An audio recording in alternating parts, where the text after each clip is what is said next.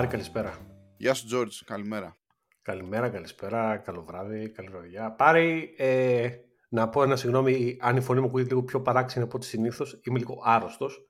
Όχι κάτι φοβερό, αλλά είμαι λίγο άρρωστος. George is down. Ναι. Ε, ε, ναι. Πάρη, είμαστε στο Φλεβάρι. Είμαστε εκεί που ο χειμώνας έχει αρχίσει και σου τη δίνει. Που έχει πάει πολύ και μετά λες άντε να έρθει η Ρουφιάνα η Άνοιξη, να βγούμε λίγο έξω και δεν πάει αυτή η δουλειά άλλο. Είμαστε εκεί, σε αυτό το σημείο. Δεν έχει κάνει πολύ κρύο φέτος. Δεν είναι φυσιολογικός αυτός ο καιρός. Δηλαδή τώρα για Φεβρουάριο εδώ στο Λονδίνο θα πρέπει να έχει περισσότερο κρύο. Ναι, είναι λίγο, ο καιρός είναι λίγο περίεργος. δεν έχουμε φορέσει τα μεγάλα τα μπουφάν, δεν είχε χιόνια, δεν είχε πολύ κρύο. Και συνήθως Φεβρουάριος, Μάρτιος, ε, τουλάχιστον εδώ στην περιοχή του Λονδίνου, Βόρειο Λονδίνο ή γενικότερα ευρύτερα, είναι είναι δύσκολοι μήνες. Εκεί που δεν το περιμένεις, είναι δύσκολοι μήνες. Αλλά μέχρι τώρα τίποτα. Προχθές μέχρι θα βγαίναμε έξω με το κοντομάνικο και θα παραγγέλαμε φρέτο καπουτσίνο delivery. Ναι, κανονικά. Ε, βέβαια, η κατήφια είναι κατήφια. Ακόμα δεν έχει πολύ φως και το χειρότερο πρόβλημα είναι το φως. Αυτό είναι πάντα το χειρότερο πρόβλημα. Έτσι. Και μέσα σε αυτή την περιραίουσα κατάσταση κούρασης του χειμώνα κτλ. έρχεται μια παρέα από τη Σουηδία και κάνει release ένα παιχνίδι. Κατά μεσής της όλης φάσης. Κάνουν release το παιχνίδι που λέγεται Helldivers 2 πάρει. Και θα ξεκινήσουμε το podcast με αυτό. Ναι, γιατί έχουμε φάει κόλλημα τώρα τις τελευταίες δύο μέρες, εγώ και ο George. Με έβαλε ο George ο τρυπάκι, πολύ καλό recommendation. Αλλά μας έχει φάει τα συκώτια αυτό το παιχνίδι. Λοιπόν, παιδιά, θέλω, θέλω να εξηγήσω πρώτα την κατάσταση για τους μη παίζοντες και μη γνωρίζοντες την κατάσταση. Το Helldivers 2 είναι ένα παιχνίδι που έχει βγει από τη Sony στην πραγματικότητα. Αυτό το στούντιο είναι στούντιο της Sony και έχει βγει στο PlayStation 5 και στο PC. Υπήρχε το παιχνίδι Helldivers 1, το οποίο δεν ήταν και κάτι σημαντικό, ρε παιδάκι μου. Δηλαδή, το Helldivers 1 στο peak του παίζαν ταυτόχρονα 7.000 άτομα. Αυτό το και επίση από αυτό το παιχνίδι είναι co-op, δηλαδή με φίλους μαζί, δύο, τρεις, τέσσερις φίλοι μαζί και σκοτώνεις εχθρούς. Τίποτα φοβερό έτσι. Δεν υπάρχει κανένα story από πίσω, τρομερό και είναι χιουμορίστικο. Αυτό είναι η φάση του. Ε, δεν μπαίνει τον εαυτό του στα σοβαρά αυτό το παιχνίδι. Δηλαδή είναι χιουμοριστικό. Είναι φάση ε, για for freedom και δηλαδή λέει χοντράδες, επι, επικές χοντράδες το γνώση του παιχνιδιού. Και είναι αστείο. Ε, λοιπόν, αυτοί οι άνθρωποι προφανώς σου λέει: OK, το προηγούμενο παιχνίδι είχε maximum 7.000, Εντάξει, τουλάχιστον να πιάσουμε το δούμε και κάτι καλύτερο, φαντάζομαι. Λέγανε η ομάδα. Όπως κάθε project, παιδιά. Όπως όλοι μας συμμετέχουμε σε project, τι ελπίζεις; Να πάει λίγο καλύτερο από το προηγούμενο, αυτό λες. Ε, και έγινε πανικός. Δηλαδή, ε, έφτασε να έχει peak την προηγούμενη εβδομάδα ε, 300.000, 340.000 ταυτόχρονα χρήστες. Όπως καταλαβαίνετε, όχι servers, όχι databases, όχι, δεν υπάρχει τίποτα. Έχουν πάρει όλα φωτιά και καίγονται. Πραγματικά τους λυπάμαι από τα βάθη της καρδιάς μου. Αυτοί είναι οι άνθρωποι που είναι κυριολεκτικά θύματα της επιτυχίας. Ναι, πραγματικά. Και όχι μόνο αυτό. Εντάξει, το κάνανε release και με διάφορα bugs, τουλάχιστον για μια συγκεκριμένη ε, ομάδα ανθρώπων. και πώς τυχαίνει τώρα με μένα που είμαι και καντέμι με αυτό το PC να πούμε που ακόμα ασχολούμαστε με αυτό. Θα ανοίξουμε μετά μια συζήτηση. Θα συνεχίσουμε το σάγκα. Βάζω το παιχνίδι και εκεί ξέρω εγώ παίζω ξέρω εγώ, μισή ώρα και ξαφνικά κολλάει. Βέβαια, τώρα, εδώ λοιπόν, εδώ τώρα επειδή πάρεις, είναι και έχει αυτή, τη, αυτή τη, ε, τη μίγα που λέμε με το, με το PC το οποίο είναι λίγο τζαναμπέτικο Είσαι βάση, έχει το PC πρόβλημα, αλλά όχι. Το παιχνίδι κάνει crash. Είναι τίγκα στα bugs. δηλαδή είναι και αυτό ένα θέμα. Και εμένα έκανε crash. Δύο φορές χθε. Ναι, και μέχρι να μπω στο Reddit και να αρχίσω να βλέπω άλλοι τύποι που έχουν παρόμοιο setup, κυρίως με AMD Radeon κάρτες και τα λοιπά και να λένε για φοβερά crash, crash στο Windows και τα λοιπά, έχω αρχίσει πάλι στο Παναγίες και θα το πετάξω έξω το PC και τα λοιπά. Ε, τέλος πάντων, λοιπόν, αυτό που μου αρέσει στο Helldivers είναι αυτό που λες είναι co-op για φίλους και νομίζω ότι εγώ είμαι πια και εσύ, είμαστε τέτοιοι gamers έτσι, ιδιαίτερα online. By default δεν μου αρέσει το online, γιατί προφανέστατα δεν, δεν μπορώ ναι, τώρα ούτε να ανταγωνιστώ, ούτε να μπω στη διαδικασία και δεν έχει και φαν τώρα να μπαίνεις και να σε μπει, ας πούμε, ο κάθε πιτσιρικάς. Μαγιά του. Ωραία. Θέλω, έχω πολύ λίγο χρόνο εγώ προσωπικά για gaming και σε αυτό το χρόνο Δεν θέλω όταν ανοίγω την κονσόλα ή το PC να κάνω update γιατί χάνω κάποια πολύτιμα λεπτά. Θέλω απλά να μπαίνω και να παίζω, ξέρω εγώ, να σκοτώνω εξωγήινους όπως είναι και στο Helldiver. Μ' αρέσει πάρα πολύ και δεν ξέρω αν υπάρχει κάποια, ένας επιστημονικός λόγος, αν το μελετήσαν αυτό, ότι το co-op του Helldivers είναι μέχρι τέσσερις παίχτες. Το οποίο αν, αν το σκεφτείς λίγο κοινωνικά, δεν ξέρω τώρα μπορεί να λέω και βλακίες, είναι ένας πολύ ρεαλιστικός αριθμός για έναν μικρό social κύκλο που μπορεί να έχει ο καθένας. Οι φίλοι μου, ας Ωραίο. πούμε. Ωραία Ε. παρατήρηση. Ωραία παρατήρηση. Ωραία. Εκεί γε- δύο, τρεις, ξέρω εγώ, είναι καλοί σου φίλοι, τέσσερις, δεν ξέρω εγώ τι, άντε να είναι τρεις και να έρθει και ένας άλλος, ας πούμε, έξτρα. Το οποίο ταιριάζει πολύ, ας πούμε, στο...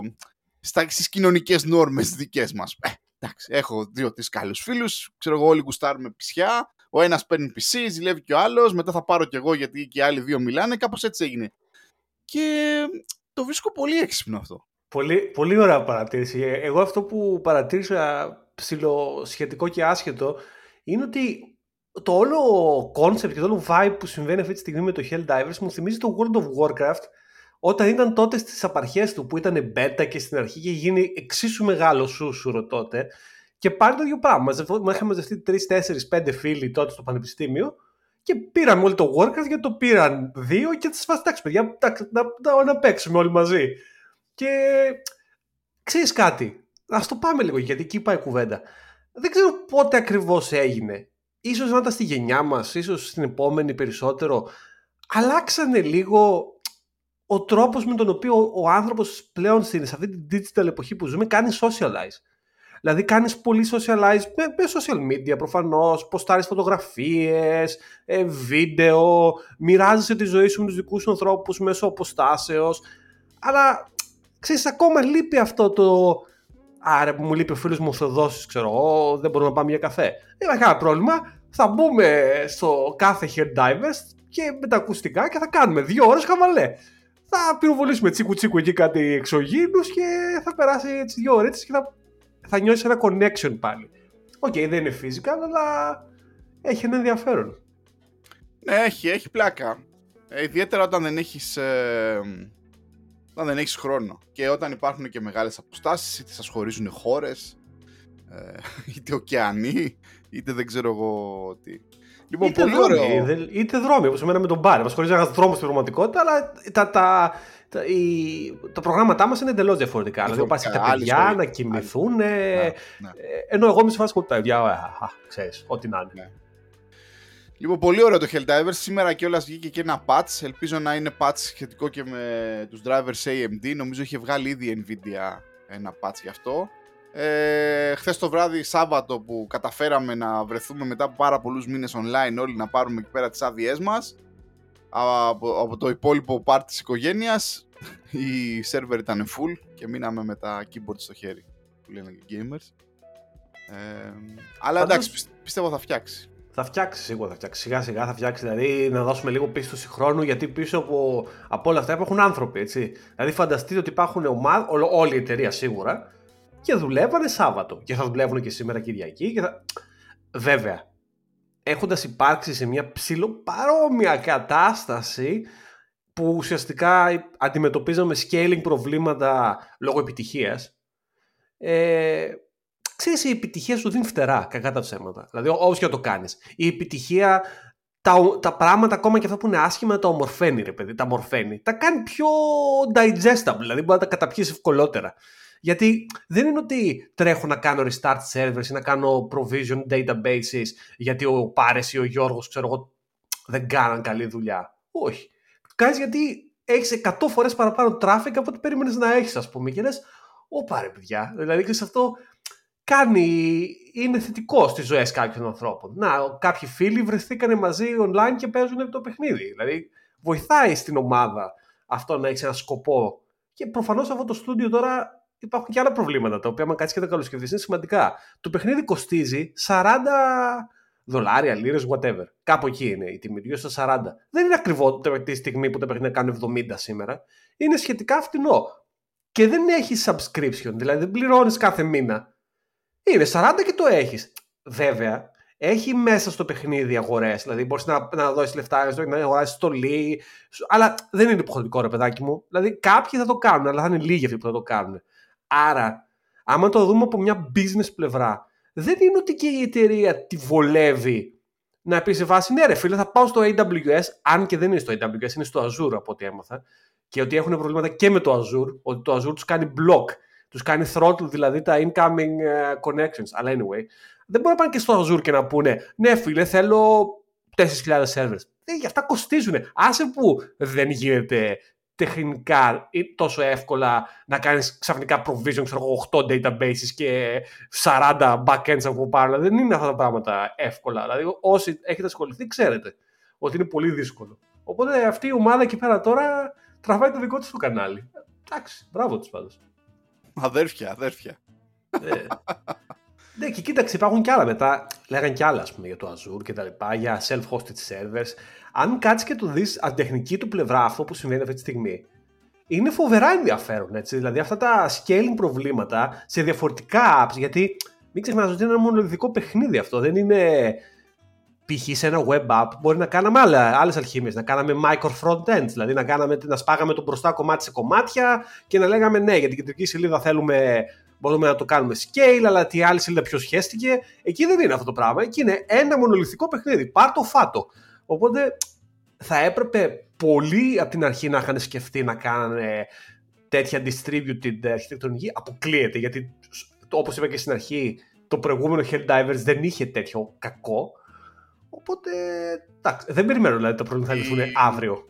Η Blizzard ε, τα παλιά χρόνια έγραφε κάποια ωραία άρθρα για το πώς αναγκάστηκαν να ε, εξελίξουν την αρχιτεκτονική του, του game server επί της ουσίας του, του Warcraft το οποίο, ναι, έβλεπες ας πούμε ότι οι αρχιτεκτονικές τους ήταν λίγο πιο διαφορετικές από αυτές που θα δεις τώρα σε ένα corporate site, ας πούμε, σε ένα, σε ένα κλασικό website και καλά με microservices και ιστορίες κτλ ε, ίσως είναι και δύσκολο το πρόβλημα που πρέπει να λύσουν. Ναι, βέβαια. Έτσι. Ε, δηλαδή πρέπει κάποιοι παίχτες να είναι μαζί στον ίδιο κόσμο, στο ίδιο context, πώς το λένε. Εκεί πέρα θυμάμαι υπήρχαν κάποιοι τεχνικοί όροι οι οποίοι είχαν γίνει λύκοι στο παιχνίδι. Πώς λέγεται αυτό στο. Ε, τα instances, ρε παιδί μου, που λέει θα κάνουμε ένα instance. Το instance, ναι, και δεν είσαι λέει στο ίδιο mode. Τέλος πάντων δεν, δεν το θυμάμαι. Ε, κάπως πρέπει όλοι να συγχρονιστούν, να έχουν το, το, το ίδιο, ξέρω εγώ, να βλέπουν την ίδια πραγματικότητα για να μπορούν να αλληλεπιδράσουν και όλα αυτά. Ε, σίγουρα είναι δύσκολο για αυτούς. Και δεν, δεν ξέρουμε τώρα πώς, πώς μπορεί να κάνει scale το, ναι. το Helldivers, ας πούμε. Το θετικό βέβαια που θεωρώ ότι συμβαίνει σε περιπτώσεις είναι ότι αυτού του τύπου τα προβλήματα κάνουν attract και ταλέντο το οποίο είναι δυνατό και θέλει να ασχοληθεί με τα προβλήματα. Δηλαδή η ταπεινή μου άποψη, εμένα το πιο ενδιαφέρον πράγμα που έχω δουλέψει είναι τότε που είχαμε αυτά τα προβλήματα. Δηλαδή αυτά τα scale προβλήματα. Ήταν το πιο ενδιαφέρον. Δηλαδή έκανα grow σαν επαγγελματίας εκεί πέρα. Engineer, ναι. δε, δεκαπλά δηλαδή. Ναι, το έχουμε πει αυτό. Ότι αν ε, είσαι τυχερός και βρεθείς στην κατάλληλη στιγμή, στην κατάλληλη εταιρεία που ε, ξέρω εγώ, έχει traction, ανεβαίνει ή δουλεύει σε ένα service το οποίο ε, το χρησιμοποιεί πολλοί κόσμος, εκεί πραγματικά γίνεσαι, μεγαλώνεις τεχνικά. Αλλιώς ναι. όλα τα άλλα είναι κακά τα ψέματα, business as usual, ok, μεροκαματάκι κτλ. Αλλά. Ναι, ναι. Ναι. Είναι, είναι... Anyway, είναι ένα πολύ ωραίο παιχνίδι. Αν ε, είστε μια παρέα δεν είναι καν να είστε σε παιχνίδια αυτού του τύπου. Δηλαδή, ούτε και εγώ παίζω FPS να πω. Δηλαδή, ο Πάρης μπορεί να, κάνει, μπορεί να πει πόσο άσχετος είμαι πραγματικά. Δηλαδή, δεν έχω κανένα situational awareness στην όλη κατάσταση. Δηλαδή, τον σκότωσα εγώ τρεις φορές πρώτα απ' όλα την πρώτη φορά που παίξαμε. και επίσης και το άλλο φοβερό με τον Τζόρτζ είναι ότι Τέλος πάντων, μου λέει πάρα αυτό το παιχνίδι, το παίρνω, φτάνει το Σάββατο, έχω ξέρω εγώ το μεσημέρι, κοιμούνται τα παιδιά, άντε λέω να μπω, το κατεβάζω για να είμαι έτοιμος. Μπαίνω, τον βρίσκω τον George μέσα, μπαίνουμε σε ένα γκρουπάκι με τέσσερις και ο George είναι ο, ο μόνος από τους τέσσερις, ο οποίος by default έχει το μικρόφωνο του ανοιχτό. Ακούμε, ξέρω εγώ, τη, ακούμε, τη φων, μάλλον ακούμε το παιχνίδι μέσα από το δωμάτιό του κτλ. Να του γράφω στο chat, George, κλείσε το, το μικρόφωνο κτλ. Τίποτα, να μην καταλαβαίνει Χριστό. Και όταν μετά του το είπα, μου λέει δεν έχω καταλάβει καν ότι έχω by default το τέτοιο. Πραγματικά ξεφτύλα και πρέπει να γίνει το προηγούμενο βράδυ γιατί κάποιος κάτι φώναζε στο μικρόφωνο και λέω καλά, τι φωνάζει αυτός ο περίεργος. Έλα μου, ρε, ρε, ρε, του Τι είναι αυτό, σταμάτα, ρε φίλε, ναι. ναι, είναι αυτά τα. Εντάξει, αλλά έχει πολύ, πολύ χαβαλέ. Δηλαδή, μετά που το έκλεισα, βρήκα πώς κλείνει το ρημάδι το μικρόφωνο και μπήκαμε στο Discord σαν άνθρωποι. Το οποίο, συγγνώμη, να πω κάτι. Αυτό το Discord, εγώ φταίω έτσι. Δεν θα, καλά, δεν θα κατηγορήσω τους υπόλοιπου. Δεν με έχει ξαναμπερδέψει τόσο πολύ software όσο το Ρε, Discord. και εμένα με μπερδεύει πολύ. Όσο, όσο το χρησιμοποιώ, μπερδεύει. Δηλαδή δεν το, έχω, δεν το έχω κάνει embrace που λέμε, αλλά μάλλον επειδή είμαστε old people, ας πούμε έτσι. Δεν το χρησιμοποιούμε μάλλον γι' αυτό, αλλά ναι, μιλάμε για πρέπει να είναι πολύ δυνατό. Είναι, ναι. είναι πολύ δυνατό, ειδικά για gaming, τέτοια ιστορίες. Πολύ δυνατό. Ε, δηλαδή έψαγα να βρω settings που στο καλό να τσεκάρω το μικρόφωνο κτλ. Και, και έχει δύο διαφορετικά για settings, το οποίο το ένα που είναι όλα τα settings έχει 37 επιλογές και είναι. Δηλαδή, ρε, Εγώ δεν στο, στο Discord πάντα, πάντα, όσε φορές και να το χρησιμοποιώ, πάντα δεν μπορώ να βρω πώς μπορώ να, να βγω από ένα voice channel. Δηλαδή, ναι. πάντα μπερδεύομαι. Πρέπει να πατήσεις πάνω στο voice channel, να πατήσεις το κόκκινο κουμπάκι πάντα. Στο τέλος καταλήγω απλά να το κλείνω. Ξέρω, ναι, ναι, αυτό δηλαδή. Ε, καλά, ε, το άλλο που δεν καταλαβαίνω είναι γιατί τα personal messages είναι σε άλλο μεγάλο εικονιδιάκι σε σχέση με τα κανάλια. Δηλαδή, όλα τα κανάλια είναι σε ένα κουτάκι, ας πούμε, τετραγωνάκι εκεί πέρα αριστερά και τα direct messages είναι αλλού, σε άλλο κουτάκι. Γιατί ρε παιδιά, δηλαδή δεν καταλαβαίνω. σω μας έχει διαλύσει το Slack. Νομίζω ότι αυτό φταίει, ότι ναι, έχουμε συνηθίσει ναι, το Slack και ναι. κάπου εκεί η φάση διαλύει. Αυτό. αυτό. Ε, ωραία. Πάλι, ωραία, ωραία. από αυτά. Επίσης, θα ήθελα να. Δεν ξέρω αν έχεις κάνει κάτι, αλλά θα ήθελα να πούμε και για έναν ε, ελέφοντα στο δωμάτιο που συμβαίνει. Και ότι έχουμε ξαναμπεί πάλι σε φάση απολύσεις. Δεν ξέρω αν. Ε, ας συζητήσουμε αυτό λοιπόν. Α πούμε, ας κάνουμε ένα break και να επανέλθουμε μετά στα PC και στα games. Ναι, να, να πούμε κάτι. Πρώτα απ' όλα. Ε, Προφανώς το έχω αναφέρει έτσι. Αλλά δουλεύω για μια εταιρεία η οποία είναι θηγατρική της Cisco. Ε, η εταιρεία που δουλεύω είναι θηγατρική της Cisco. Η μαμά εταιρεία δεν είναι η Cisco. Η Cisco λοιπόν την προηγούμενη εβδομάδα ανακοίνωσε ότι θα απολύσει το 5%. Ε, το οποίο αυτό είναι ήδη γύρω στους 4.500 ανθρώπους αυτό είναι on top. Άλλο ένα 5% που είχε κάνει πέρυσι, που το είχε κάνει. Και κάποια λίγα που είχε κάνει 22. Δηλαδή αυτό είναι το τρίτο χέρι που βάζει στις, ε, στις απολύσεις. Αυτή τη στιγμή δεν είναι η πρώτη φορά που βρίσκομαι σε αυτή την κατάσταση, γιατί η δικιά μας η δουλειά κάποιος το είχε πει. Η δικιά μας η δουλειά είναι λίγο σαν, ε, σαν να κάνει σαν να είσαι builder. Δηλαδή έχει εποχές ε, ισχνών αγελάδων και έχει και εποχές παχιών αγελάδων. Και αυτή τη στιγμή δεν είμαστε στις παχιές αγελάδες, δυστυχώς. Είμαστε στις ισχνές. Ε, οπότε έχω ξαναβρεθεί σε φάση απολύσεων. Αλλά αυτό που γίνεται αυτή τη στιγμή εσωτερικά στη Cisco είναι. Ε, είναι διαφορετικό γιατί είναι πολύ noisy. Δηλαδή, τι συμβαίνει. Στην Αμερική, προφανώς όπως ξέρετε, είναι at will employment. Δηλαδή, σε φάση πάρει, απολύεσαι. Τώρα, αυτή τη στιγμή. Φύγε στην Ευρώπη δεν ισχύει αυτό το πράγμα. Δεν γίνεται. Αν πας και απολύσεις πάνω από ένα ποσοστό, στην Αγγλία είναι 20% ενός γραφείου, physical space, δηλαδή τους ανθρώπους που λέγονται σαν να πας απολύσεις πάνω από 20%, πρέπει να κάνεις αυτό που οι Άγγλοι είναι consultation. Δηλαδή, τι συμβαίνει αυτό, πρέπει να επιλεχθούν 10-15 άτομα από τους εργαζόμενους και να συζητήσουν με τους δικηγόρους της εταιρείας και μέσω αυτής της συζήτησης να κανονίσουν πώς θα απολυθούν, γιατί, τους λόγους, το redundancy και όλα αυτά. Οπότε, από τη στιγμή που θα ανακοινώσει η εταιρεία ότι θα γίνει αυτό μέχρι που θα φύγεις, μπορεί να περάσουν δύο-τρεις μήνες. Και αυτό μπορεί να ακούγεται α, ωραία, θα υπάρξει consultation. Στην πραγματικότητα είναι δράμα. Γιατί ζεις σε ένα μεσοβέζικο πράγμα που λες τώρα έχω δουλειά, δεν έχω δουλειά. Και το αποτέλεσμα είναι, μην κορευόμαστε, ότι όλοι γύρω-γύρω σε φάση. Τι να δουλεύω τώρα, τι, έχει νόημα άραγε. Το, το moral είναι άστα να πάνε. Οπότε, τέλος πάντων, δεν ξέρω. Αυτό ήθελα να το, να το πω σαν βίωμα, πώς είναι να το περάσει. Και εντάξει, προφανώς meetings, παρα-meetings, ο manager, ο director, ε, παιδιά και αυτό και. Anyway. Ε, συμβαίνει σε όλη το industry αυτή τη στιγμή. Χθες διάβαζα ένα άρθρο για την HSBC και κάποια trading κομμάτια της, το οποίο στο Financial Times το έλεγε ότι ξέρω εγώ μια εβδομάδα πριν ανακοινώσουν τα bonus, το οποίο είναι πολύ μεγάλο πράγμα για όσους δουλεύουν σε τράπεζες και σε financial institutes αυτού του μεγέθους και στο συγκεκριμένο τομέα.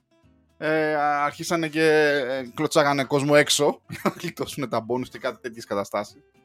Ε, βρισκόμαστε σε μια φάση που overall η αγορά συρρυκνώνεται, κακά τα ψέματα. Θα υπάρξουν θύματα, μπορεί και εμείς να είμαστε θύματα αυτής της φάσης. Ε, ας είμαστε πραγματιστές. Ε, πόσο θα διαρκέσει δεν ξέρω. Κάνα, ξέρω εγώ, κάνα δύο quarters ακόμα μπορεί. Ναι, δεν ξέρω τι να πω. Πιστεύω θα ξαναανακάμψει πάλι, θα κάνει αυτόν τον κύκλο τον κλασικό. Ε, αυτό που αυτό που πάντα έχω στο μυαλό μου είναι ότι πιστεύω ότι κάθε ένας από εμάς όσο δουλεύει στην αγορά ε, είναι ευθύνη του να... πώς να το πω... Να, να προετοιμάζεσαι. Να, όχι και να προετοιμάζεσαι, άντε πες αυτό, γενικά να χτίζεις ένα self-awareness για το πώς, ποια είναι η αγορά, ποιες είναι, αγορά, ποιες είναι, ποια είναι η εταιρεία που δουλεύεις, ποιο είναι το φυσικό τέλος ή όχι της, ξέρω εγώ, της πορείας σε μια εταιρεία, ποια είναι η δυναμική της εταιρείας. Ε, δηλαδή πιστεύω σε επαγγελματίες. δεν πρέπει να είμαστε κι εμείς εντελώς άβουλοι και σίγουρα θα, θα, θα υπάρξουν καταστάσεις όπως ας πούμε Cisco, 5.000 απολύσεις, OK, okay, δεν μπορώ να κάνω κάτι. Απλά πρέπει ασυνείδητα ή συνειδητά να χτίζουμε αυτό το ότι μπορεί να συμβεί σε οποιαδήποτε εταιρεία ανα πάσα στιγμή, δεν υπάρχει τίποτα σίγουρο και καλό είναι πάντα ε, μία στο τόσο να κάνουμε ένα re-evaluation που λέμε της κατάστασής μας, το, το τι κάνουμε στην αγορά, που είμαστε, που πάμε, που θέλουμε να πάμε και να μην βάζουμε όλα τα λεφτά μας σε ένα συγκεκριμένο εργοδότη. Αυτό είναι, αυτό είναι αλήθεια. Και δεν το λέμε, α, ξέρω εγώ, να νιώσεις άσχημα επειδή δουλεύεις 10 χρόνια σε μια εταιρεία. Θες να δουλεύεις 10 χρόνια και 20 χρόνια σε μια εταιρεία να το κάνεις. Αυτό δεν σημαίνει όμως ότι είσαι ασφαλής. Και όταν συμβεί το, ξέρω εγώ, πώς το έλεγε ο Τάλεμπ, το... Black Swan. Το Black Swan event, τέλος πάντων το δραματοποιούμε λίγο, να μην πέσει όλη, όλος ο κόσμος, ξέρω εγώ, πάνω σου, ξέρεις ότι μπορεί να συμβεί. Μπορεί να συμβεί και σε αυτόν που δουλεύει στη Cisco, στις HSBC, όπως συμβαίνει και σε αυτούς που δουλεύουν στη startup ή σε, ξέρω εγώ, σε questionable εταιρείες ή σε εταιρείες οι οποίες δεν πάνε καλά. Παραδείγματος χάρη, δουλεύει σε μια εταιρεία στο retail sector εδώ πέρα στο UK. Ε, δεν πάνε καλά, ρε φίλε. Είναι... Ξέρεις ότι ένα πάση στιγμή μπορεί απλά να σε, να σε πάρουν, ας πούμε. Ε, εντάξει. Αυτό είναι, αυτό είναι μεγάλη, πολύ μεγάλη αλήθεια. Και αυτό που λες επίσης, έχουμε ξαναπεί και σε άλλα επεισόδια στην αρχή και το ξαναλέμε ότι κανονικά παιδιά πρέπει να κάνετε interviews μέσα στη φάση έτσι κι αλλιώς. Το interview δεν είναι απαραίτητο ότι οκ, ε, θα, θα πρέπει να φύγω οπωσδήποτε επειδή ξεκίνησα να κάνω interviews. Μπορεί να σας κάνει κάποιος approach ε, στο LinkedIn για παράδειγμα. Μίλα. Πες ναι, ας κάνουμε ένα call να δούμε τι, τι, ποιο είναι το τέτοιο. Και αυτός θα σου πει, α, ναι, ξέρεις τι μισθό παίρνεις. Εκεί τώρα ξέρεις, υπάρχει συμβουλή. Μην πεις τι μισθό, πες. Όχι, πες, πες. Παίρνω 70 ε, και ψάχνω τουλάχιστον 70. Και εκεί θα ανακαλύψεις ξαφνικά, όπως ανακάλυψε ένας φίλος μου πρόσφατα, ότι παίρνεις πολύ περισσότερα λεφτά από ότι είναι το market αυτή τη στιγμή. Και μετά εκεί, αυτή η γνώση, κάτι θα σε βοηθήσει. Μπορεί να σε βοηθήσει και να πεις, Α, όπα, bro. Θα κάτσω εδώ που είμαι, γιατί παίρνω παραπάνω λεφτά και ας είναι εκείνο το κομμάτι χάλια. Και ας με απολύσουν να το με απολύσουν. Μπορεί αυτή να είναι η επιλογή σου. Ή αντιθέτως να πεις, Α, OK, okay, πληρώνω παραπάνω. OK, okay, πρέπει να το αποφασίσω και με την οικογένειά μου και με το lifestyle μου ότι πρέπει να, να κάνω αλλαγές για να μπορέσω να πάω από τα 70 που παίρνω τώρα ξέρω, στα 60, για παράδειγμα, λέω. Ή μπορεί να σου πούνε ναι, αλλά εμείς προσλαμβάνουμε μπλοκάκι. Και να σκεφτείς εσύ, θέλω να κάνω εγώ αυτή τη διαδικασία με το μπλοκάκι ή όχι. Γενικά, το να, αυτό που λέμε συνέντευξη μπορεί να είναι μια full συνέντευξη και τεχνικά και όλα, αλλά μπορεί να είναι και ένα chat. Το όφελος είναι όφελος. Αυτό είναι ένα κομμάτι, να ξέρεις τι γίνεται στην αγορά.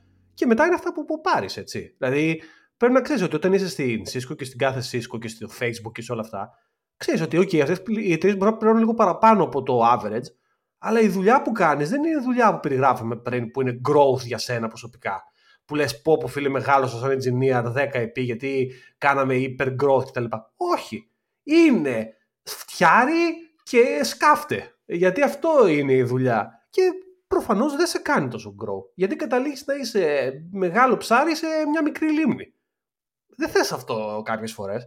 Μπορεί κάποιες φορές να είναι χρήσιμο, αλλά κάποιες φορές δεν θες το ακριβώς αντίθετο.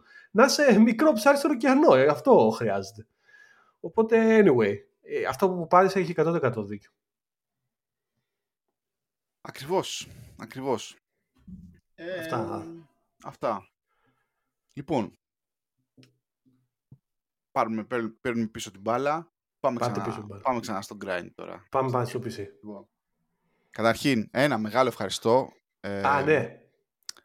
στο φίλο μας, τον Τάσο τον Ζερβό, ε, ο οποίος έκατσε Μπράβο, και Τάσο. έγραψε ένα φοβερό Φοβερός. comment στο, στο, επ- στο, στο, τι είναι αυτό ρε φίλε, Discast, τι στο διάλογο είναι αυτό που έχουμε να πούμε. Site, ε, πάλι λέγεται website, στο badguys.fm ναι, ναι, στο έχουμε... εκεί, στο, τε- ε, να είναι καλά ο Τζόρτζ εντωμεταξύ που τα βλέπει γιατί εγώ δεν το χρησιμοποιώ πολύ αυτό το τέτοιο. Ε, μ, λοιπόν, ο φίλος μας ο Τάσος ά- άκουσε το, το grind μου και έγραψε ένα φοβερά τεχνικό ε, comment. Επίσης ε, με έκανε να, να, να αισθανθώ αν θέλει να του κλείσω ένα ειστήριο να έρθει στο Λονδίνο να μου φτιάξει το PC γιατί πραγματικά έχω αρχίσει και εκνευρίζομαι κι άλλο. Έχει το, έχει το γιο του Τάσος, δεν μπορεί να ασχοληθεί και με Έχει το σένα. γιο του, Μπρο, δεν άστο, μπορεί έχει το να γιο αφήσει του να Τάσος. ασχολείται με το δικό μου το PC. Εκτός κι αν ο Τάσος είναι πουθενά εδώ στην Αγγλία, δεν ξέρω. να πάμε να τον, να πάμε να τον Να καμποτζωθούμε. το φέρω. Όπως πήγα το PC στον George, θα του πω λοιπόν, κοίτα να δεις τώρα, πάρ το εσύ και φτιάξ' το, δεν ξέρω. λοιπόν, συνεχίζουμε. Το PC δεν είναι καλά. Εντάξει, όπως λέει και ο George, είναι άτακτο. Είναι άτακτο. Είναι άτακτο. Τζαναμπέτικο. Ναι. Χθε μου κράσαρε σε άλλο παιχνίδι, άστο το Helldivers, οκ. γιατί κρασάρει και σε άλλους. Χθε μου κράσαρε και σε άλλο παιχνίδι. Ναι, ρε, πάρει, αλλά πάλι τώρα το, πες- το, το κατηγορείς το PC για κάτι που μπορεί να μην είναι το PC. Τώρα εσύ Τέλος έπαιξε, μου πάντων, είπες ότι. George, μου, μου έμεινε στους 90 βαθμούς στο CPU για... ενώ έκλεινε το παιχνίδι και είχε κολλήσει τα πάντα στους 90 βαθμούς κτλ. Είχε πάρει φωτιά και κάρτα γραφικών. Στο τέλος απλά του έσφα το ρεύμα και έφυγα και πάει γαμίσου τώρα, δεν ασχολούμαι πάλι. Ε, δεν ξέρω τι να κάνω πια. Ε, έχει γίνει το undervolting, έχει γίνει όλο αυτό. Πάλι... Ο Τάσο είπε κάτι, είπε κάτι στο σχόλιο του που είναι καλύτερο όμως. Εσύ πήγες και έκανες undervolting εσύ επί τούτου, αλλά αυτό που είπε ο Τάσος και δεν το ήξερα, τώρα το έμαθα, ότι η AMD έχει ένα eco mode μέσα στο BIOS. Και ουσιαστικά λέει ότι αντί να πας να κάνεις undervolt εσύ, πάρε και βάλε τη CPU σε eco mode. Και ουσιαστικά αυτό που της λες είναι ότι και μην τρελαίνεσαι, μην πας να δώσεις 100% και κάνεις ε, ουσιαστικά overclock μόνη σου. Κάτσε εκεί που είσαι. Βέβαια, τώρα, εδώ που τα λέμε. Δεν θεωρώ ότι φταίει το CPU είναι προκειμένου. Όχι, Δηλαδή, δεν το- φταίει το- το CPU, το αρχίζουμε και το φιλοσοφούμε. Τώρα μπαίνουμε, μπαίνουμε σε αυτή τη φάση που ήθελε να μπει ο George και δεν ήθελα να μπω εγώ. Δηλαδή, σε αυτό το εβδομαδίο. Γιατί εγώ το PC το ανοίγω κάθε ε, Σαββατοκύριακο, όχι μες στην εβδομάδα. Σε αυτό το εβδομαδίο grind που θέλω να παίξω εγώ τώρα, ας πούμε, Helldivers ή οτιδήποτε με τον George για μία ώρα. Και αντί αυτού ασχολούμαι, τρώγομαι με γιατί τι μαλακία έχει το PC και γιατί ανεβάζει θερμοκρασίες. Είναι πραγματικά αυτό που δεν ήθελα. Κύριε, να σου πω, κα- δηλαδή, να σου πω κάτι, ρε George, λίγο παράπονο σε αυτό. Δι, είσαι ο οποιοδήποτε, ωραία. Θες να πάρεις PC. Ήθελα να πάρω PC συνειδητό, δεν ήθελα να πάρω κονσόλα, έτσι. Ρε, που στη παλιά έπαιρνες, έδινες λεφτά και πολλά λεφτά, έτσι. Έφτιαξες ένα PC. Άγια σου δεν είχες τέτοια προβλήματα. Δηλαδή τώρα πια δίνει δίνεις λεφτά να πάρεις καλύτερο επεξεργαστή, καλύτερη CPU και καταλήγεις μαλάκα να έχεις 100.000 προβλήματα παραπάνω από το να πάρει μέτρια CPU. Πάλι διαφωνώ. Εγώ όταν ήμουν στο πανεπιστήμιο πήρα Pentium 4 πρώτης γενιάς. Δεν θυμάμαι πώς λεγόταν αυτό το τέτοιο. Και εκείνοι οι επεξεργαστές είχαν χοντρό πρόβλημα με το, με το θερμικό τους αποτύπωμα και υπέφερα μέχρι να βγάλω άκρη. Ρε George όμως το, τότε, είτε με τους Pentium είτε με τους AMD Athlon ας πούμε, τότε συνήθως είχες πρόβλημα αν πήγαινες γυρεύοντας, George. Εγώ θυμάμαι τότε, ας πούμε, την εποχή των Athlon που ήταν super overclockable, overclockable ε, CPUs, έτσι. Έψαχνες τον πελά σου μόνο αν σε έτρωγε ο κόλος σου και πήγαινες και άρχισες τα overclocking. Και μετά άρχισες και κλαίγες. Ναι, έχω κάνει overclock τον Athlon από 1500 σε 2 σε 2000 MHz και δεν είναι σταθερό το μηχάνημα. Ε, φυσικά, ρε μαλάκα, δεν είναι σταθερό. Αλλά τώρα δίνεις 500 και 600 λίρες να πάρεις ένα μπουρδέλο CPU και σου λέει τώρα, ο συνδυασμός τη CPU με αυτή την GPU που όπως λες και εσύ είναι όσο ένα PC να πούμε, ένα πράγμα, ε, ναι, δεν παίζει σωστά γιατί είναι και τα δύο super hot. Ε, ρε μάλακα, τι να κάνω, ας πούμε, άμα είναι να πάμε να πάρουμε, ξέρω εγώ, μια φτηνή GPU και μια φτηνή CPU. Ε, φιλοσοφικά τώρα το λέω, ότι δίνεις λεφτά να πάρεις high-end CPU, high-end GPU, τα βάζεις μαζί και σου λέει ναι τώρα έχεις πρόβλημα airflow και έχεις πρόβλημα κουτιού. Α, γαμίσου ρε φίλε, δεν θέλω να έχω κανένα πρόβλημα. Έδωσα λεφτά, πρέπει να δουλεύει. Γιατί δεν δουλεύει; Εντάξει, τώρα, α, θα σου πω. Τώρα έθεσες πολλά θέματα. Τώρα, πού να το πιάσεις και πού να το αφήσεις. Πρώτα απ' όλα το έχω ξαναπεί. Είναι άδικο που δεν μπορείς να συγχρονιστείς με κονσόλες. Γιατί εσύ είσαι κατεξοχήν παράδειγμα ότι ο τύπος θέλει κονσόλα. Εσύ είσαι να πάρει ένα PlayStation 5 και να πούνε αυτή τη στιγμή το καλύτερο, ε, gaming console, ας πούμε, και να τελειώνεις. Το βάζεις μέσα στο Helldivers, παίζεις, δεν ασχολείσαι καν. Είναι τέλειο, βγάζεις 4K, το, είναι, η Sony το, το τερμάτισε. Είναι, αλλά δεν βολεύεσαι, I get it. Δεν γίνεται. Μετά, άκου τώρα τι γίνεται. Α, αυτό το, το, που σημαίνει, το είπες στο YouTube βιντεάκι που κάναμε μαζί, εσύ ο ίδιος. Στο YouTube βιντεάκι που κάναμε μαζί, που δεν τότε να το δείτε, ο Πάρης σε κάποια φάση στην αρχή λέει, εκεί που καθόμαστε και κάνουμε talking head και μιλάμε δυο μας και λες, όλο αυτό το ATX μοντέλο είναι απαρχαιωμένο και θέλει άλλαγμα. Και στην πραγματικότητα ψιλοσυμφωνώ. Δηλαδή, ο τρόπος με τον οποίο είναι laid out τα components μέσα στο κουτί κτλ. Και, και πώς τα κουτιά είναι φτιαγμένα, είναι λίγο απαρχαιωμένο, ρε φίλε. Μιλάμε τώρα για 40 και 50 χρονών ε, ε, μοντέλο. Εντάξει. Επίσης, τώρα άλλη κουβέντα.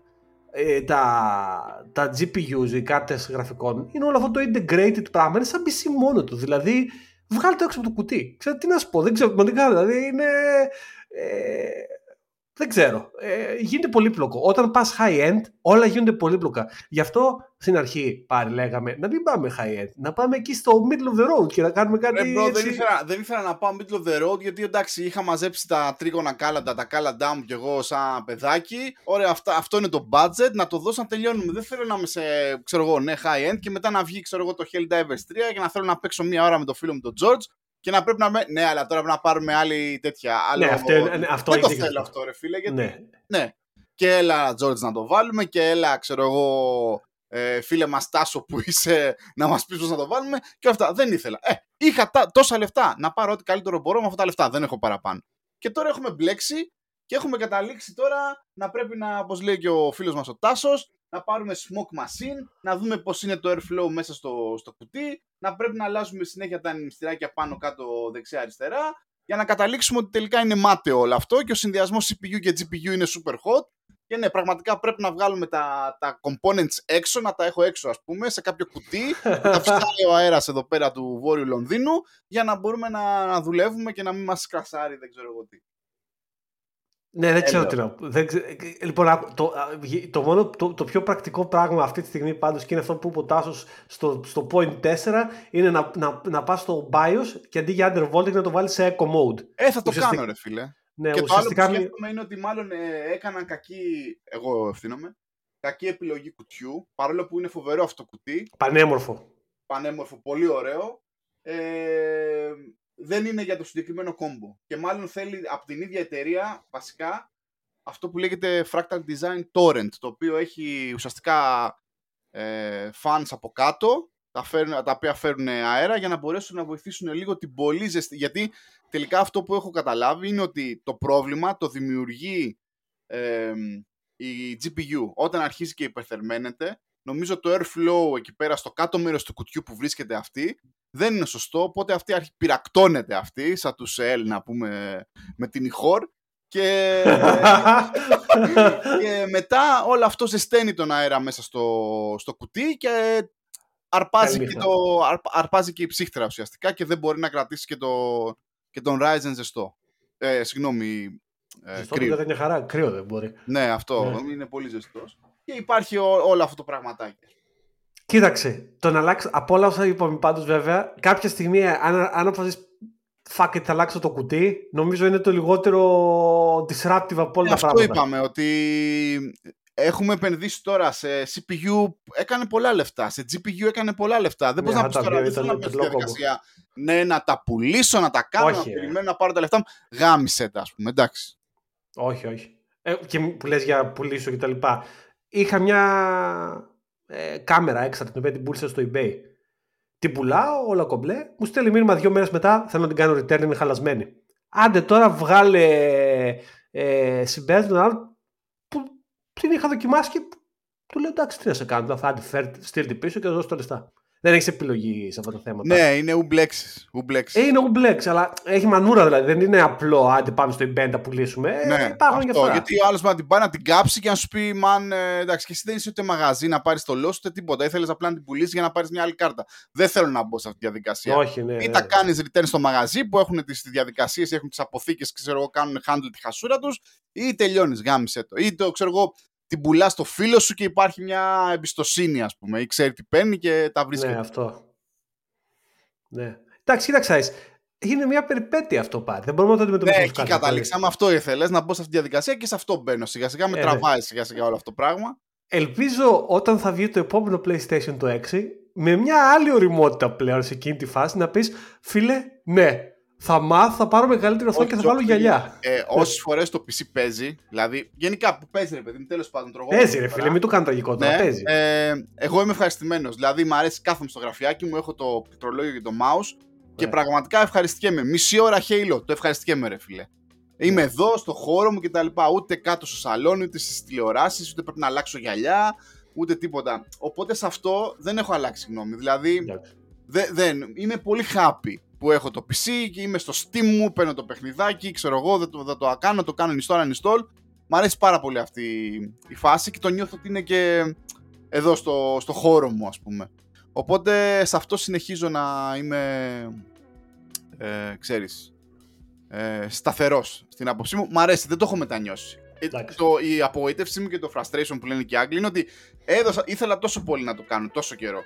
Το έφτιαξα ε, και τώρα έχω μπλέξει στο tinkering, το οποίο δεν ήθελα. Γιατί πίστευα, α, θα πάρω τα καλύτερα components, ok, το στήσαμε τέλος πάντων, ok, θα κάνουμε μια μικρή διόρθωση και είμαστε εντάξει. Και τώρα έχω μπλέξει να κοιτάω στο Amazon τώρα να πάρω smoke machine. Α, γαμίσου να πούμε για να δούμε πώς θα πάει το τέτοιο, ο αέρας μέσα.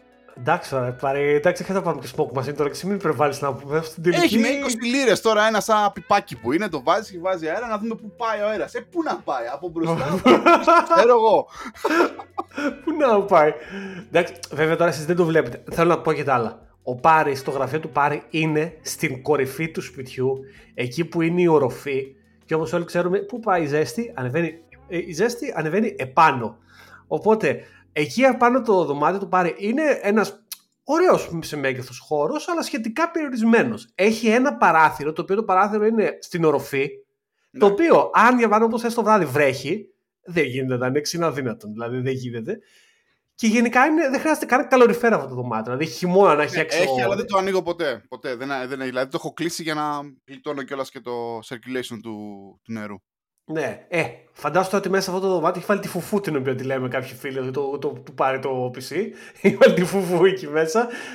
Το καλοκαίρι θα είναι μια περιπέτεια. Αντικειμενικά δηλαδή. θα δούμε τι θα γίνει. Ε, νομίζω μέχρι το καλοκαίρι τουλάχιστον σίγουρα το βλέπω τώρα να έχετε, θα αλλάξουμε. Θα στο δώσω αυτό που σας αρέσει τόσο πολύ δώρο από μένα, George.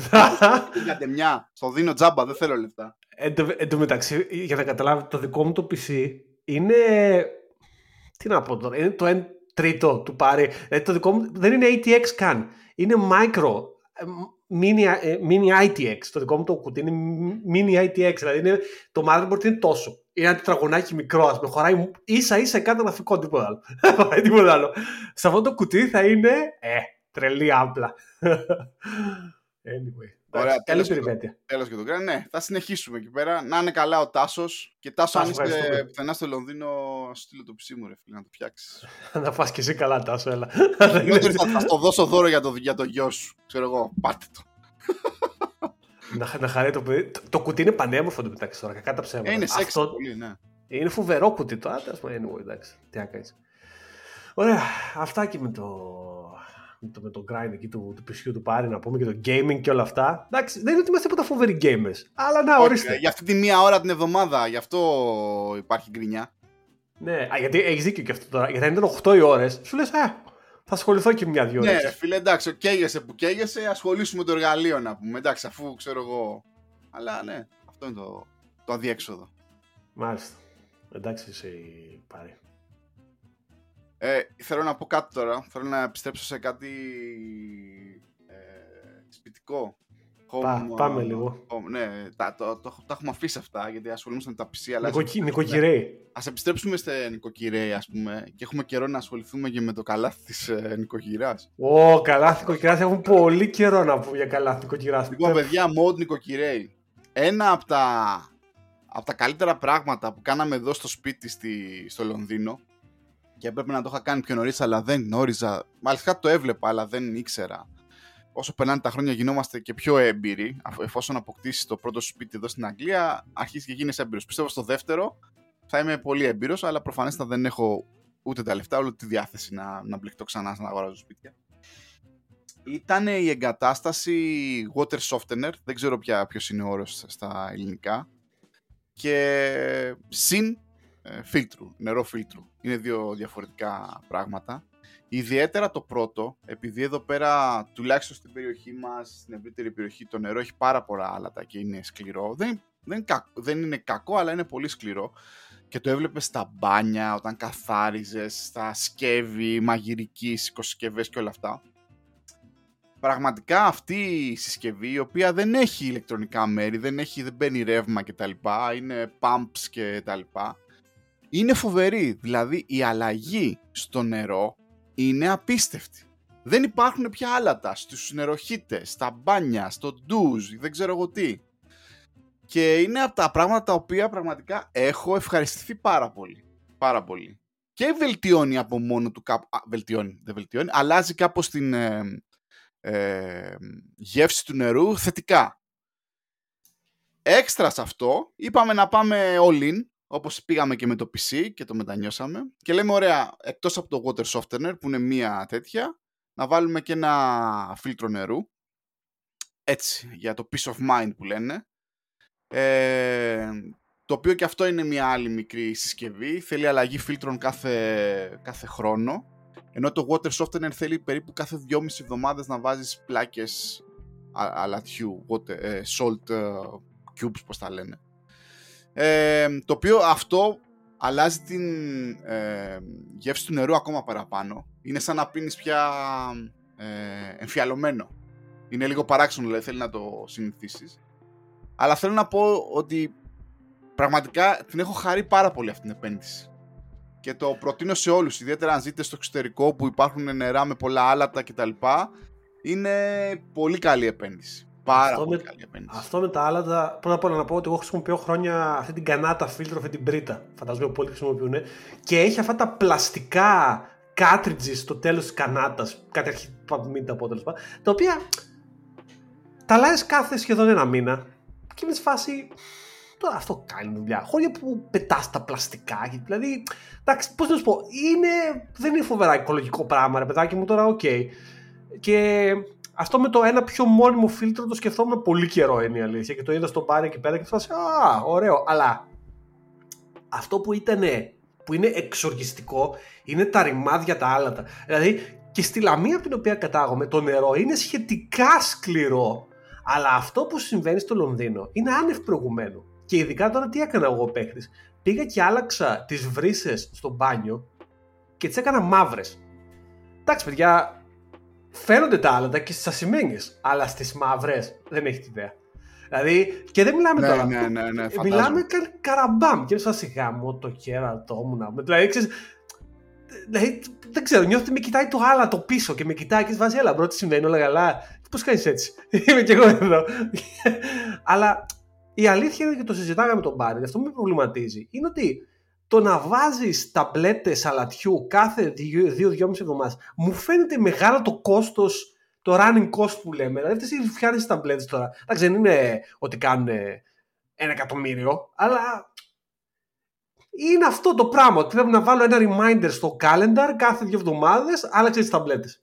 Δηλαδή, αυτό είναι το μόνο που με κρατάει λιγάκι σε αυτό το concept με την ε, σκληρά του νερού.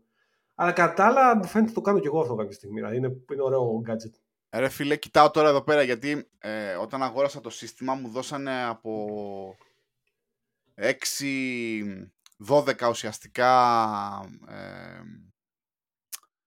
ε, στήλες αλατιού. 6 ε, σακουλίτσες. Και μάλιστα κοιτάω και τη συγκεκριμένη μάρκα εδώ πέρα στο Amazon που μου είπαν να παίρνω, τη Harvey. Harvey Water Softeners. Block, block of salt. Λοιπόν, ε, 6, 6 σακούλες, 12 blocks έχουν 50 λίρες, 56 λίρες. Και πόσο κρατάει το κάθε block?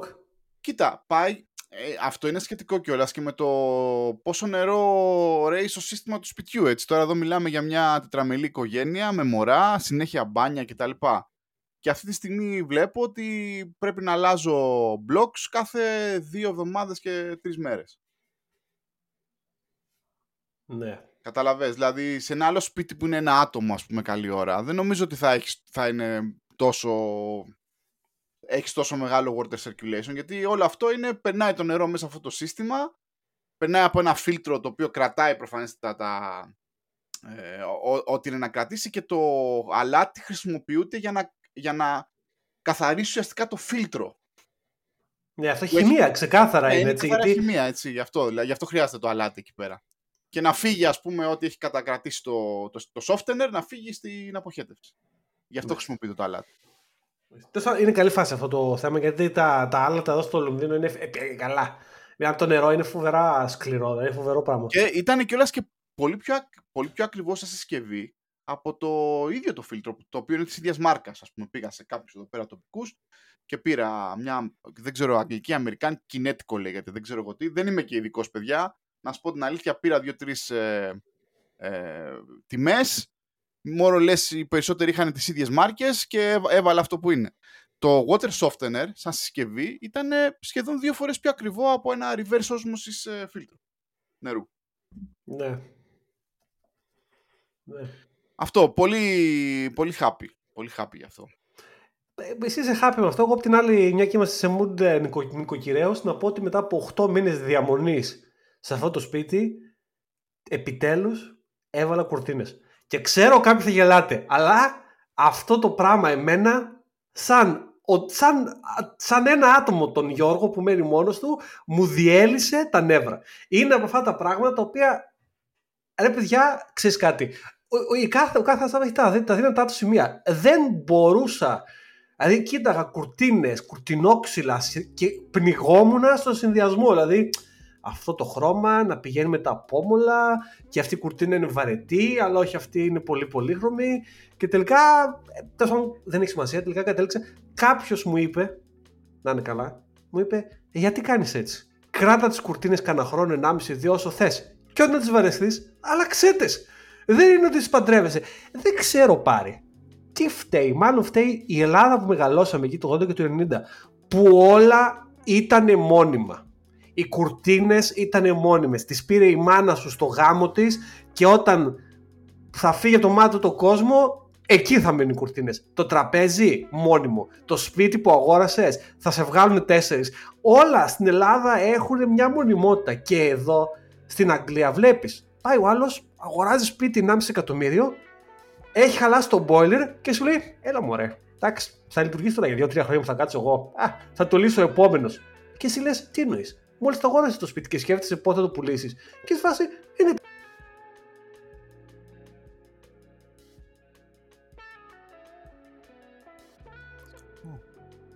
Τζόρτζ, για κάποιο λόγο δεν ξέρω κάτι πάτησα, αλλά δεν σε ακούω. Όχι, εγώ έκανα mute, τι δες, πάνω που έλεγα το... Πάνω το, εκεί το... είχε, είχε ανεβεί η πίεση στο αίμα και... Ναι, Εγώ συμφωνώ πάρα πολύ σε αυτό, ψυχολογικό αυτό, ναι. Το έχουμε κι εμείς. Όπως και εγώ λέω, φίλε, εντάξει τώρα, ξέρω εγώ, βάζουμε πράγματα στο σπίτι, γιατί δεν το χωράει καν στο μυαλό μου ότι ξέρεις τι θα μπω στη διαδικασία να αλλάξω σπίτι μετά από χρόνια. Μα δεν θέλω να το ξαναπεράσω αυτό. Δηλαδή, έχω χάσει χρόνια από τη ζωή μου για να το κάνω αυτό το πράγμα. Έχω αλλάξει και δύο χώρες. Δεν θέλω, όχι. Εδώ, εδώ, μια χαρά, τέλεια. Εδώ, σπιτάκι, ας πούμε. Τέλεια. Αφήστε με. Ναι, ενώ αυτό είναι ο νομίζω... Ο Άγγλος δεν το κάνει αυτό. Ιδιαίτερα αυτός που, που έχει και κάποια χρήματα και θέλει να παίζει με τα χρήματά του και να τα επενδύει κτλ. Το βλέπει σαν επένδυση. Α, το πήρα εδώ, ξέρω εγώ θα κάνω δύο-τρεις ψευτο. Ε, βελτιώσεις. Θα πω και δύο-τρία ψέματα. Θα το πουλήσω σε κάποιο βλάκα Έλληνα που έχει έρθει εδώ πέρα μετανάστης. Θα βγάλω λεφτά. Θα πάω εγώ σε καλύτερη περιοχή. Πού να το ξέρω μετανάστης αυτό. Κάπως έτσι. Εντάξει, κοίταξε. Ε, ναι, είναι δικό μας αυτό, ε. Δεν ξέρω κι άλλοι λαοί σίγουρα θα το έχουν. Τα πράγματα τους συμπεριφερόμαστε με μια μονιμότητα. Με μια. λες και έχουν ζωή. Λες και ότι άμα πετάξεις τις κουρτίνες ή αλλάξεις σπίτι, λες και αποχωρίστηκε ένα τα παιδιά σου. Δεν είναι έτσι Δηλαδή δεν ξέρω γιατί. Γιατί ρε, νομίζω... στις εποχές που μεγαλώσαμε και στη χώρα είναι πιο δύσκολα όλα αυτά. Και για την ε, κοινωνικο-οικονομική μας κατάσταση, έτσι, που ναι. είμαστε, ξέρω εγώ, μικροαστοί, μεσοαστοί, τι είμαστε, ξέρω εγώ. Ε, ήταν δύσκολο να αγοράσεις αμάξι. Ήταν δύσκολο. Ήτανε, ναι, ένα, πολλοί κόσμος δεν είχε καν. Ναι. Θυμάμαι ο, ο, ο πατέρας μου ως ναυτικός, θα το πω έτσι πολύ ανοιχτά, ε, για κάποια χρόνια βέβαια καταργήθηκε αυτό το προνόμιο. Οι ναυτικοί μπορούσαν να πάρουν αφορολόγητο αμάξι, παιδιά. Ε, δεν είχαμε λεφτά όμως να πάρουμε αμάξι. Για πολλά ναι. χρόνια. Και θυμάμαι σαν παιδάκι, ε, από το ευρύτερο ας πούμε οικογενειακό μας ε, ε, κύκλο, κάποιοι θείοι, παραθείοι κτλ. προσπαθούσαν να πείσουν τον πατέρα μου να πάρει αμάξι για αυτούς για να εκμεταλλευτούν τη τέτοια και εντάξει εσύ όταν έχεις λεφτά ρε παιδί μου θα πάρεις κάποια άλλη στιγμή κτλ. Και πήραμε αμάξι ουσιαστικά ένα-δύο χρόνια πριν καταργηθεί, πριν καταργηθούν οι λεγόμενες κόκκινες πινακίδες, έτσι, των, ε, των ναυτικών. Και ήταν πραγματικά achievement. Δηλαδή χρόνια να πάρουμε ένα αμάξι. Το οποίο και τράκαρε βέβαια, κατέστρεψε ο Πάρης κάποια στιγμή. Εσύ το χάλασες; Ναι, εγώ. Με, με τρακάρανε στα πλάγια και έφαγε μέσω το αμάξι να είναι καλά και ε, ουσιαστικά λύγησε στη μέση, πήραν από κάτω σκελετή και όλα αυτά, ξέρω εγώ πώς τα λένε και πήγε, πήγε στο τέτοιο, πήγε στο πλυντήριο, ξέρω εγώ πώς το λένε, στο διαλυτήριο. Μάλιστα. Λοιπόν, ε, αλλά είναι αυτό που λες, το σπίτι. Το σπίτι μου έλεγα ε, αρκετά ψυχολογικά τραύματα οικογενειακώς. Το δάνειο στην τράπεζα. Άστα, αυτό το ρημάδι, το δάνειο. Είναι, είναι, ήταν μέσα στην καθημερινότητα, ρε φίλε. Ναι, ήταν το δάνειο. Πληρώνουμε το δάνειο. Πήραμε το σπίτι. Ε, ήταν όλα πολύ δύσκολα, τουλάχιστον για ανθρώπους σαν και εμάς, έτσι. Δηλαδή, που δεν είχαν πάρα πολλά λεφτά. Αυτό που... Πιστεύω από εκεί πηγάζει. Αυτό που θέλω να παρατηρήσω, συμφωνώ απόλυτα by the way, και αυτό που θέλω να παρατηρήσω είναι το εξής. Όταν, όταν, ρε παιδί μου, αλλάζεις χώρα, αυτόματα, ε, η κατάσταση το, το έχει ανάγκη να, να συνηθίσεις τα, τα κοινωνικά, τις κοινωνικές νόρμες της χώρας στην οποία πας. Τι προσπαθώ να πω. Ναι, ναι. Φύγαμε από την Ελλάδα ε, αυτό που λέει ο Πάρης, μικρός, τι φτωχές οικογένειες, δηλαδή τώρα ούτε εγώ το Πάρης είμαστε από κάνει μια οικογένεια με. Ε, δηλαδή ο πατέρας πάρει ναυτικός, ο δικό μου πατέρας, ο άνθρωπος σερβιτόρος ήταν βασικά. Δηλαδή δεν, και η μάνα μου καθαρίστρια, δηλαδή δεν είναι να πεις ότι. Δηλαδή δεν, δεν ερχόμαστε από τίποτα οικογένειες. Αλλά τα έφερε η ζωή έτσι, σπουδές, λίγο τύχη, λίγο σημείτης και δεν ξέρω εγώ ποιος. Και βρεθήκαμε στην Ευρώπη και σπουδάσαμε και ευτυχώς τα πράγματα πήγαν όπως πήγαν και τα λοιπά. Είσαι σε μια χώρα και αλλάζεις. Πρέπει να αλλάξει η νοοτροπία σου. Είτε σ' αρέσει είτε όχι. Αν ζεις σε άλλη χώρα με την νοοτροπία της χώρας από την οποία κατάγεσαι αποκλειστικά και μόνο στην πραγματικότητα κάνεις βάζεις τρικλοποδιά εσύ στον ίδιο στον εαυτό ρε παιδί μου δεν κάνεις κακό απαραίτητα αλλά ταυτόχρονα δεν σε αφήνει να εξελιχθείς και να επιτύχεις όσο θα μπορούσες και θα ομολογήσω εγώ πρώτος ότι αυτό δεν είναι εύκολο. Ψυχολογικά είναι φοβερά δύσκολο να αλλάξεις την νοοτροπία σου από εκεί που το σπίτι και η κουρτίνα για παράδειγμα ήταν κάτι μόνιμο στο έλα μωρέ, Klein Mine, έτσι κι αλλιώς δάνειο πληρώνω στην HSBC σκασίλα μου, το σπίτι πήρε 10% πάνω, θα το πουλήσω και θα πάω μια γειτονιά παραμέσα, ξέρω εγώ. Ή να, λειτουργ, να λειτουργήσει σαν middle class, ό,τι και είναι το middle class στα ελληνικά ε, δρόμενα. Τελικά, εκεί που θέλω να καταλήξω το μόνο που στην πραγματικότητα ελπίζεις και εκεί που έχω δημιουργήσει εγώ ένα, μια, ένα κοινό πράγμα πάνω από όλα αυτά είναι ότι ελπίζεις ότι η επόμενη γενιά, ό,τι και αν σημαίνει αυτό, να είναι λίγο καλύτερα από την προηγούμενη τη γενιά. Αυτό δηλαδή εκεί. Λίγο η επόμενη γενιά, να έχει, μπορεί η επόμενη γενιά να είναι τα παιδιά σου ή μπορεί να είναι τα, τα ανήψια σου ή μπορεί να είναι δεν ξέρω ποιος, αλλά αυτό η επόμενη γενιά να είναι λίγο καλύτερα την προηγούμενη. Και αυτό δηλαδή νομίζω τελικά κάπου εκεί τα, τα κάνω bridge. Εγώ και αυτό είναι και ένα realization πιστεύω που ίσως ε, κάποιοι ξέρω εγώ άξιοι ή έξυπνοι πολιτικοί, δεν νομίζω ότι έχουμε και πάρα πολλούς στην Ελλάδα, είναι και το πραγματικό challenge για το πώς αλλάζει μια χώρα έτσι. Δηλαδή μια χώρα δεν αλλάζει πολύ γρήγορα. Ε, μια κοινωνία δεν αλλάζει πολύ γρήγορα. Ε, υπάρχουν ε, ε, swan events που είπαμε και πριν που μπορούν να αλλάξουν, παραδείγματος χάρη οικονομική κρίση κτλ. Μπορούν να την πιέσουν αυτή την κοινωνία και μετά να την οδηγήσουν σε κάποιους άλλους δρόμους, σε κάποιες άλλες συμπεριφορές κτλ. Αλλά όταν δεν υπάρχουν έτσι αυτά τα αρνητικά φαινόμενα, το να αλλάξει μια κοινωνία, μια χώρα προς το θετικό, θέλει γενιές. Δεν, δεν γίνεται, α, ξέρω εγώ, με ένα νόμο και δεν ξέρω εγώ, μια απόφαση, τώρα αυξάνουμε, ξέρω εγώ, ε, πηγαίνουμε θετικά, πολύ γρήγορα τη χώρα, την κοινωνία, τις, ε, δεν ξέρω εγώ, τις συνήθειές μας ε, ε, και όλα αυτά. Εκτός προφανές αν είσαι το Πασόκ και ξέρω εγώ, δίνεις λεφτά σε όλους και κάπως έτσι αλλάζεις τη, τη ζωή όλων μέσα σε μερικά χρόνια. Δεν ξέρω. Βέβαια τώρα, μια, μια και το χαζοθήκουμε και τα αποφεύγουμε αυτά γενικά στο podcast, αλλά αυτό που θέλω να πω εγώ γενικά σχετικά με το πολιτικό και τις, και τις χώρες και την αλλαγή είναι ότι αυτά λίγο είναι events τα οποία είναι αόρατα. Δηλαδή χρειάζονται οι νόμοι, οι θετικοί ένας-ένας, λίγο-λίγο, που δεν θα φαίνεται ότι κάνουν διαφορά, αλλά μια μέρα αυτό θα κάνει compound και όλοι αυτοί οι νόμοι τελικά θα δημιουργήσουν ένα μεγαλύτερο συνέστημα στον πολίτη για ένα κράτος ισότητας και δικαίου. Και θα, πω, θα το πω, ο νόμος ο οποίος πέρασε την προηγούμενη εβδομάδα και ξέρω πολλοί έχουν διαφορετικές απόψεις, εγώ τη δικιά μου άποψη Γιώργος λέω, ο νόμος που πέρασε την προηγούμενη εβδομάδα ε, για μένα ήταν ένας από ένα από τα πιο σημαντικά πράγματα που έχουν γίνει τα τελευταία χρόνια που δημιούργησε μια μεγάλη ισότητα σε μια μερίδα των συμπολιτών προφανώς και μιλάω για το γάμο των ομοφύλων Είμαι πολύ χαρούμενος εγώ προσωπικά ο Γιώργος και, και χαίρομαι που έγινε και μπράβο στους 176 από όπου και αν προέρχονται που το ψηφίσαν ασχέτως κομματικού και, και, τα λοιπά, και τα λοιπά. Αλλά αυτού του τύπου οι αλλαγές, οι νόμοι από όπου και αν έρχονται, τελικά πιστεύω ότι κάνουν compound σε μια κοινωνία και χρειάζονται. Ναι, ε, εγώ είμαι λίγο πιο συντηρητικός σε αυτό, υπό την έννοια ότι χαίρομαι που ε, αυτός ο νόμος λύνει ένα τυπικό πρόβλημα, δηλαδή καθιερώνει κάποια δικαιώματα στους συγκεκριμένους ανθρώπους όταν παντρεύονται και ήταν δίκαιο και έπρεπε να γίνει. Ε, παραδέχομαι ότι εντάξει, σαν πάρει δεν, δεν είναι προτεραιότητά μου, δεν ήταν κάτι που είναι στο μυαλό μου, αλλά είναι μια πραγματικότητα και έπρεπε να γίνει. Αυτό που με ενοχλεί στην όλη κατάσταση στην Ελλάδα γενικά, δυστυχώς. Δηλαδή για μένα ήταν ένας νόμος που έπρεπε να ψηφιστεί, δεν με ενδιαφέρει ποιοι, έγινε και ήταν δίκαιο και τελείωσε.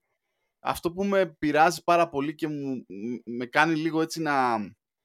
μου δημιουργεί μια αναγούλα για την ελληνική πραγματικότητα είναι αυτή η πόλωση η οποία υπάρχει, δεν ξέρω αν δημιουργείται τεχνή έντοση ή όχι, και από τις δύο πλευρές. Και από τους υπέρ και από τους κατά. Α, καλά, ναι. Ναι, νομίζω ναι, συμφωνούμε ε, πάντως αυτό η πόλωση. Με, με κουράσανε και οι δύο πλευρές. Ναι, ναι, σίγουρα. 100%. Εντάξει, Εντάξει δεν, δεν θέλω να γίνω παραπάνω, αλλά είναι, δηλαδή είναι κάτι το οποίο έπρεπε να γίνει. Ε, έπρεπε να, να αποκτήσουν δικαιώματα αυτοί οι άνθρωποι. Και καλά Βέβαια, ναι. Βέβαια, να πω, χωρίς να, να, να πω βέβαια ότι αν κάπως δεν γίνουν highlight τα προβλήματα που αντιμετωπίζει η μία πλευρά προκειμένου η, πιο αδύνατη στην όλη υπόθεση δεν θα έρθει η κουβέντα στο προσκήνιο. Γενικά θα πω το εξής. Οτιδήποτε και αν είναι ο αγώνας ή οτιδήποτε και αν είναι η μάχη την οποία δίνει μια μερίδα ενός κομματιού, ενός λαού, χρειάζεται ένα ελαφρύ inconvenience, μια ελαφριά μανούρα για να αναδειχθεί η κατάσταση προβληματική και να πει κάποιος: Ξέρεις κάτι, παιδιά, ας το κάνουμε αυτό, να φύγει από τη μέση, τσάμπα καθόμαστε και τρώμε τα χρόνια μας. Όχι, δηλαδή... δεν, ήταν, δεν είναι καν έτσι. Έπρεπε να γίνει εδώ και πάρα πολλά χρόνια. Δεν, το, δεν λέω ότι, α, έλα μωρέ, εντάξει τώρα ε, οι, συγκεκριμένοι, οι συγκεκριμένοι άνθρωποι, ας πούμε, ε, γκρινιάζαμε να το κάνουμε. Όχι, ήταν, ήταν μια αδικία δηλαδή. Πραγματικά δεν, δεν συνάδει σε ένα μοντέρνο κράτος αυτό το πράγμα. Είναι μια αδικία και προφανέστατα, για, για να το πούμε και πιο λαϊκά, προφανέστατα δεν θα γίνουν όλοι ομοφυλόφιλοι ή ούτε όλοι ομοφυλόφιλοι, ξέρω ε, εγώ. Τώρα τι συζητάτε, αυτό είναι ηλίθιο. Εντάξει, ναι, όλα, όλα, αυτά που λένε όλοι αυτοί, ας πούμε, λίγο πιο συντηρητικοί. Τους σέβομαι και τους συντηρητικούς, είμαι και εγώ σε ένα, σε ένα μέρος συντηρητικό, αλλά λίγο πραγματισμός, ρε παιδιά. Εντάξει, δηλαδή δεν ζούμε στο, σε προηγούμενους ε, αιώνες. Παρ' όλα αυτά, αυτή η πόλωση η οποία δημιουργείται στο Twitter. Ναι, ναι, ναι. Εμένα με το Twitter. Μου δείχνει μια. Ε, και γενικά και στα άλλα media και, και σε μερικές τέτοιες. Μου δείχνει μια δεν ξέρω ρε φίλε, μια ανοριμότητα εκεί πέρα, δηλαδή πιο πολύ έχουμε ανάγκη να μπούμε και το beef να βρίσουμε ο συντηρητικός τον ε, προ-LGBTQ και ο προ-LGBTQ του συντηρητικό, παρά να το εντάξει get over it παιδιά, ήταν ένα λάθος διορθώθηκε, πάμε να διορθώσουμε τα επόμενα λάθη, ξέρω εγώ, υπάρχει κάτι άλλο να το διορθώσουμε. Ε, δεν ένα, ενδιαφέρον, ένα ενδιαφέρον πράγμα που είδα πάντως αυτό γιατί είμαστε εύκολοι στο να κατηγορούμε μόνο την Ελλάδα η πρώτη χώρα που καθιέρωσε τον ε, γάμο μεταξύ ομοφύλων ήταν το 2000, νομίζω ήταν η Ολλανδία το 2001. Η Αγγλία το ψήφισε αυτό το το 2013 και η Ελλάδα το 2023, 10 χρόνια μετά και το ξέρουμε όλοι προφανώς, είναι η πρώτη ορθόδοξη χώρα που ψηφίζει. Στην πραγματικότητα, αν κάτσεις και το καλοσκεφτείς, μέχρι το 2000, το να ήσουν ομοφυλόφιλος που μάθανε να παντρευτεί στην Ευρώπη ήταν. Ε, καμία. Εντάξει, okay, υπήρχαν συ, συ, σύμφωνα συμβίωσης ίσως και τα λοιπά που δεν τα γνωρίζω. Αλλά γάμος, γάμος με την έννοια γάμος. Θέλω να παντρευτώ τον Γιάννη, τον Μπάμπη, τον, το Στέριο, δεν ξέρω ποιον. Δεν μπορούσες, ρε φίλε, πουθενά μέχρι το 2000. Πουθενά στην Ευρώπη. Οπότε μεγάλη πρόοδο σε 20 χρόνια. Μπράβο. Αυτό... Ε, ωραία. Μια χαρά. Ναι. Μπράβο. Και η σάλα με υγεία λοιπόν, παιδιά. Αυτό έχουμε να πούμε. Έχουμε και άλλα προβλήματα να τα λύσουμε τώρα και αυτά. Μπράβο, χαίρομαι. Αλλά έγινε και κάτι θετικό, να το αναγνωρίσουμε. Σωστό, σωστό. Δεκτό. Ναι. Αυτά. Πάρα πολύ ωραία. Ε, μια ωρίτσα. Μιλάμε από πισιά και Helldivers. Να παίξετε Helldivers. Α! Λοιπόν, όσοι είστε gamers, bad guys, Λοιπόν, Helldivers, μέχρι 4 άτομα είναι. Προφανώς, άμα είστε 80, δεν θα βολέψει. Αλλά αν κάποιοι από εσάς είστε Helldivers κτλ., ε, αυτό. Θα ένα μήνυμα στο, στο Twitter Society εκεί πέρα, δεν ξέρω κάπου. Ναι, ή στο, στο, στο site στο Twitter, στείλτε. Ναι, ε, Bad Guys FM. Φάση έχει. Εμείς το διασκεδάζουμε πάντως. Ωραία. George, καλώς απόγευμα. Καλό Σαββατοκύριακο. Είσαι ωραίος. Είσαι ωραίος.